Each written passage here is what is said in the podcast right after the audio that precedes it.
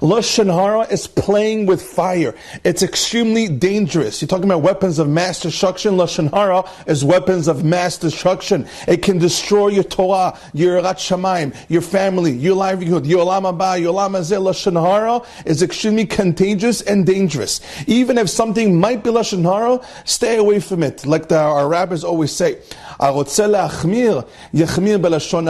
people like to be very machmir, like to be very stringent. If you want to be machmir in something, if you want to be extra careful in something, always be extra careful when it comes to lashon hara. Meaning, if something, if you're about to say something and you're not sure if it's considered negative or not, is it lashon hara or not, better not to say it. Don't say, "Oh, it's it might be lashon hara, it might be not." So let me just say it. No, the opposite. When you're not sure if something is lashon hara or if it might be lashon hara, better not to say it.